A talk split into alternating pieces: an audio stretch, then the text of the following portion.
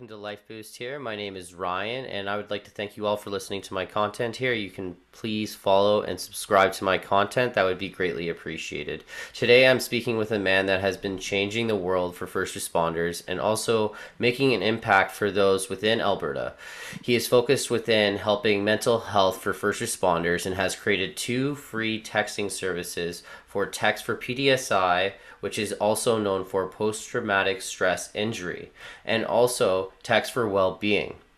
These are two easy services that you can access, and I will provide all the links in the descriptions below about what it's all about in more detail so that you can have a better understanding as to what this app can offer. And we're going to learn more today about this app from the man that has actually created this app. Dr. Agyapong is a clinical professor and a division of community psychiatry at the Department of Psychiatry for University of Alberta. He is an Alberta health scientist, Edmonton Zone Clinical Section Chief for Community Mental Health, and he has served as one of two specialist members on the Health Technology Expert Review Panel on Internet Delivered Cognitive Behavioral Therapy for the Canadian Agency for Drugs and Technologies in Health. He has also served as a mental health expert on disaster medicine with the Canadian Institute for Health Research Communications and Media Relations Department, and he holds two doctorate degrees a research MD in clinical psychiatry and a PhD in global mental health, both awarded by the University of Dublin, Trinity College in Ireland. He was also awarded by a certificate of completion specialist training by the College of Psychiatrists of Ireland and he has been throughout the world throughout his education and training has created huge steps for recovery for those that are suffering within mental health. He started creating this cause when the COVID 19 pandemic occurred and there was not a lot of resources available to help those around. And he is the guy that has created opportunities for first responders to stand stand up and fight against this cause. I would really like to introduce my friend here, Dr. Vincent Agyapong. How are you doing, sir? Thank you very much. I'm doing good. I hope you are doing well too. Thank you. What made you want to get into this project? What motivated you to be driven about text for PTSI and text for well-being for first responders? Yeah, so I mean, first responders are people who, uh, on a daily basis, respond to emergencies in our homes, on the streets, in our workplaces, anywhere there's any particular injury of any type, including where, unfortunately, sometimes there are even deaths, they do respond. And therefore, the very nature of their work predisposes them to developing psychological injuries. Post traumatic stress disorder is very common in, in first responders. So, we thought it would be a good idea to look at really this uh, group of very unique uh, healthcare professionals who support our very physical and psychological well-being. Usually, people want to access services for themselves, and unfortunately, sometimes there are some barriers, and some of the barriers could be stigma, and that's very prevalent uh, among first responders, a reason why some first responders do not seek uh, mental health support when they are beginning to kind of uh, fall under the weight of the very work that, that they do on a daily daily basis. There are also other barriers like long wait lists for people to access psychological services. We have also financial barriers. Some some services are are paid for privately by insurers, but then you have to do a top up or you are limited to a specific number of sessions. And therefore, there are all these barriers. There are also geographical barriers as well. Some first responders live in very remote locations where they are not able to access, you know, the psychological help that they need locally as well. So these are all things that motivated us to look at an intervention that's worked in other situations and thought it to be a very good intervention for first responders because people can be able to access this service immediately. It's very discreet, nobody knows you signed up. The services come to you from the very day that you enrolled on an ongoing basis. The content have also been created by mental health professionals. And we've done the research to suggest that is going to be very helpful for first responders. That's going to be a huge change. And from the expert reviews and from the research that you gathered throughout the time when you were conducting these experiments, what did you find in general for first responders that suffer in whether if it's within managing their mental health, their emotional regulation, was it what was the research that you conducted about first responders that they suffered the most in? If that makes sense. Well, there have been a number of different uh, studies that have been conducted looking at first responders specifically. So, if you take events like the 9 11, you also take events like the Fort McMurray wildfires. There have been a number of publications that highlight the significant psychological toll that the trauma that these first responders have responded to actually brought to the first responders as well as to their families as well. So there's higher than average prevalence rate for anxiety, depression, post traumatic stress injury among first responders compared to the general population, even in situations where the general population have been part of going through the traumatic uh, incidents as well. For example, the Fort McMurray wildfires, everybody went through the wildfires, but you can imagine first responders, firefighters actually facing the fire and trying to put pull it down eh, eh, and, and actually being there seeing homes burning when everybody else had been evacuated. They did all that at the peril, you know, of their lives.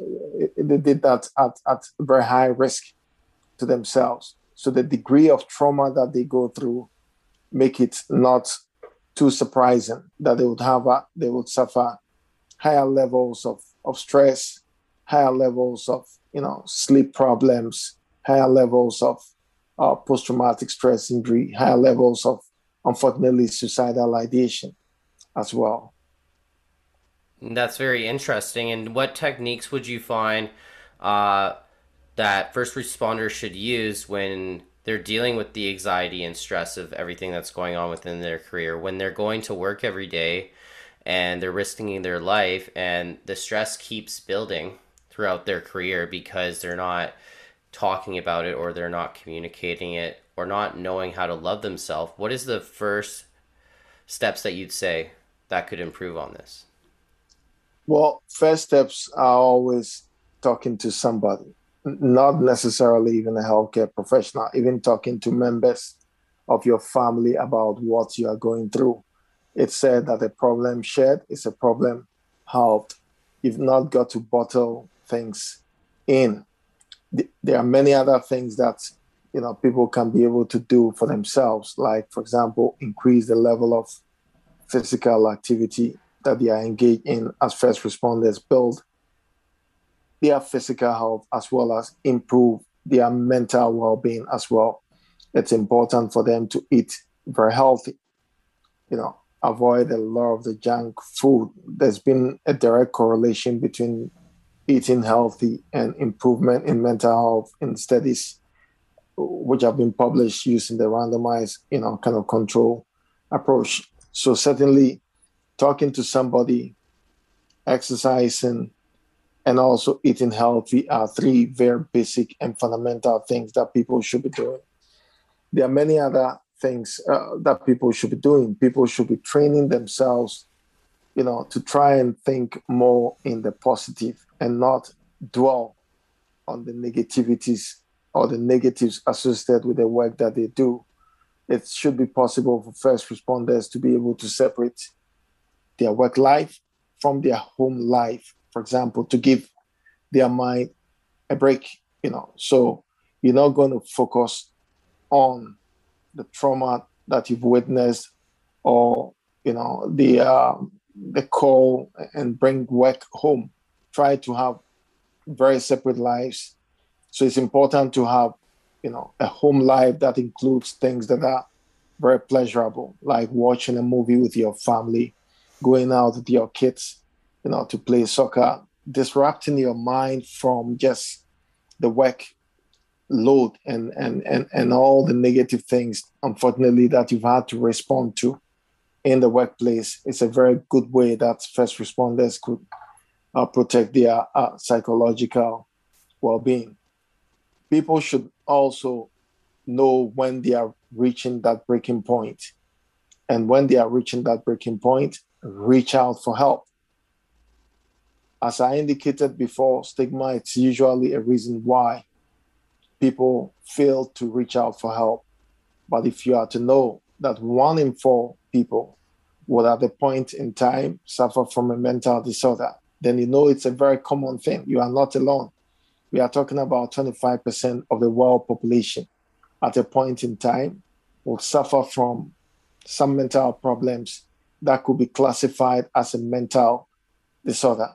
So it's not something that you should be ashamed of because, as I said, if you are in a room with 100 people, the likelihood is that 25 of them at a point in their life would have some mental disorder. It will be an anxiety disorder, a depressive disorder, or it could be some more serious mental health condition like bipolar disorder, you know, schizophrenia, alcohol use disorder, and so on and so forth. So it's not something that people should be ashamed of. It's important that they reach out for help when they feel that the symptoms they are experiencing is begin beginning to interfere with their family life, their social life, their occupational life, reach out for help. Very great knowledge, very good understanding on ways to effectively manage and how to escape that barrier from negativity. And you're reaching that next step and it's great to hear your insight and knowledge about this because it's not recognized enough and it's not shared enough to other people throughout the world and throughout Canada. This is not even just a Canadian issue, this is a worldwide topic and this has been an issue. And like you said, everybody has suffered from a mental health disorder. And people, not just first responders, but people throughout the world do suffer this. And it's been a very big ongoing issue. And the biggest thing is is by sharing this knowledge and by trying to explain to people if you take care of yourself and you follow the steps through mental health professionals and if you follow the steps that are done by experts, things will be better for you and for your future. If you decide to hold it all in, you're not going to find any success for yourself in any manner. And it's going to cause a lot of issue. When you have done this program, what have you been finding with your studies within this? Do you find that the app has been working very effectively? Do you see it really expanding throughout Canada and throughout other areas? Yeah, so we've been fortunate uh, to have had very good results with the app from the general public's point of view during the COVID 19 pandemic. We've had over 55,000 people subscribe to the Text for Hope program. Everybody that subscribes receive a baseline survey. Not everybody completes it, but at least we've had about 20% of people complete it. We follow up with another survey at six weeks and then at three months. So the preliminary results that's coming suggest that the app is effective in reducing levels of stress, anxiety, and depression in subscribers. We also took a number of people who had received the daily messages for six weeks and compared their six week score with people who had just enrolled in the program and therefore just completed the baseline scores, but all within the same time frame. And we found out that the prevalence of depression, anxiety, and stress was significantly higher in those who had not received any messages compared to those who had received the messages for six weeks. For example, if you take depression, it was about 52% in those who had not received any messages compared to only about 32 or 36% in those who had received the messages for six weeks we also found out that something like suicidal ideation was about 26% in the group that had not received any messages at all, compared to 16% in the group that had received the messages for only six weeks. So you can imagine that the app effectively is very useful for people, even in stopping them from having suicidal thoughts or suicidal thinking. And I think this will be very, very helpful for first responders. What's a way to bring awareness for the app itself? What's another way that we can bring awareness to first responders in the workplace so that we can actually physically so that people can physically see that this service is available because there is days when people are on the job and you know they don't have it on their phone. They may not know about this service. They may not know what it is to offer right? Yeah so we've uh, actually printed close to a thousand posters. We have not yet uh, distributed the posters to the various first responder organizations yet. I'm working with uh, somebody in the government office to try and see if we can be able to get assistance in terms of permissions to roll out these posters, which has all the information. Because, I mean, as you said rightly, so far we've relied on uh, news media items, which are usually just, you know, in the moment. If somebody did not hear about it, or if somebody is not connected to a particular social uh, media or did not follow that social media account uh, at that point in time, then it's very unlikely that they will be aware of this very vital service. But we believe if we have posters right in the workplaces, which are on the walls in the common areas where first responders usually come, you know, they they do their shift change and stuff like that. Yeah. Then it's mm-hmm. more likely that people can be able to. So we are still in that process of trying to uh, get the posters disseminated. So far, we've not we've not disseminated them. Very interesting. And when it comes to this app in particular, it's connected with the resilience and hope, correct? Yes. And could you maybe explain to us about resilience and hope and how resilience and hope itself has helped out with this? Yeah, so I mean, resilience and hope is now an umbrella uh, kind of name for all the various programs that's been developed. So starting from the text for mood, text for hope, we have the text for support, we have the text for uh, PTSI, uh, text for wellness. So originally we were using an app that's based in the US to actually deliver the messages in these programs. But then we worked with a de- developer to develop our own application. So it's now the first Canadian application really to be able to do this kind of work, not just send messages in English, which the US application could do, but also in multiple languages. And therefore, we've been able to translate our, our Text for Hope program, for example, into Mandarin. We have the Chinese version, we have the Punjabi version, and we have the Arabic version as well, which are all programs which are going to be launched in the next uh, week, few weeks. We are working with Alberta Health Services. So the Resilience and Hope program is just the Canadian program, which all these different programs fall under, and is the mechanism by which we deliver all the messages uh, to to people. Very interesting. And your focus has been primarily with first responders at this time, right? Are you trying to focus on other areas more than just within first responders? Yeah, so I mean, we worked with uh, Kickstand, which is now Alberta initiative, and we've already launched the, the More Good Days program. So the More Good Days is just a youth version of the Text for Mood and Text for Hope program where we work with young people to design the messages that are fed into the, uh, the, the More Good Day program. We are also thinking about uh, a text for healthy aging for the elderly population.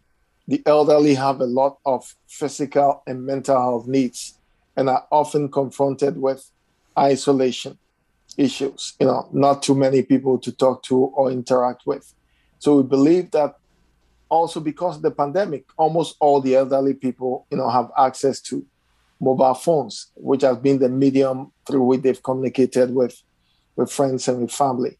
So if we can be able to design a program for them, that's not just targeting their mental health, but also touching on aspects of their physical and social life as well, then that's going to be very beneficial. Most elderly people are on medication for one physical ailment or or the other you know. So even a text message in the morning or evening to remind you to take your medication. For example you know to check your blood glucose level. Have you visited your doctor in the next eh, in, in the last few weeks? You know simple things like that we feel will be very helpful.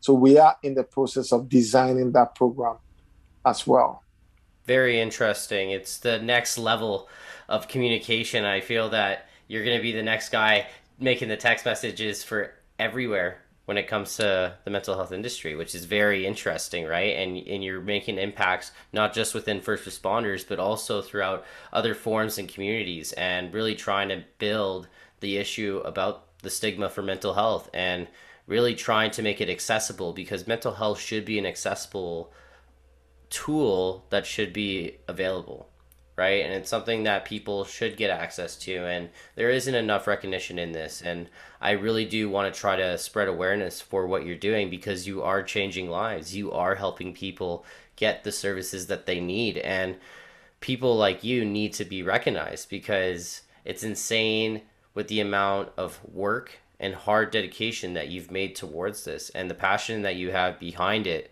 is now driving upwards. And it's so great to see that we're taking mental health the next level. And it's good that that the texting service is improving and that it is excelling. And if anything it's going to keep moving forward and get bigger. And the biggest thing that i want to try to do is spread awareness for this for first responders. Because if i can try to share this to a lot of people then maybe we can both start saving lives. Maybe we can both make an impact for those throughout canada do you try to connect to other countries and other nations within mental health? Have you connected with any? Yeah, I mean, if you look at my profile, I've done a lot of work in Ghana over more than a decade. Uh, I've been uh, working with uh, colleagues in Australia as well. Even as we speak now, we are looking at how we can bring this whole uh, resilience and hope program to Australia as well and we are working on a, a common or grant application looking at launching the text for healthy aging uh, in Canada and simultaneously in Australia as well. So we, we really are, are, are, hoping we can be able to reach out to other countries, which is also why we are going with the multi-language version of, of our programs, so that, for example, we can be able to reach out even to Arab countries because now we have our messages translated into Arab, you know. yeah. No, that's super special, right? And yeah. I just want the world to know that you are traveling around the world and that you are gathering intelligence to really help the main problem for mental health. And without you, it's going to be a hard time not trying to change the world you know? Like you're really making that impact and and i would like to thank you so much for taking the time to speak with me and having the time to take your expertise and your advice on mental health itself right? What are some tools that you would recommend before the end of this video? What would you recommend to those for you and for your mental health? What do you do for yourself yeah i mean i find uh, that focusing on how you can be of help to other people is a great way to protect your own mental well-being. And uh, initially i thought it was just something that had no scientific uh, basis but i discovered very quickly you know that people have been able to do even some randomized control trials looking at the positive benefits of acts of kindness you know so focusing on how you can be able to help your community to me personally has been a very great way of helping my own psychological well-being. In addition, I like, I mean, even just before this interview, I, I was at the gym, you know, working out with my son for an hour before this interview. So physical activity, you know, going to the gym and exercising is, is something that I, I, I really find very helpful and I think will be very, very helpful for for your listeners as well. Awesome. Thank you for your insight and your advice. And I'd like to thank you so much for taking the time to to listen to me and to hear about your stories and to also learn more about the app for text for PTSI.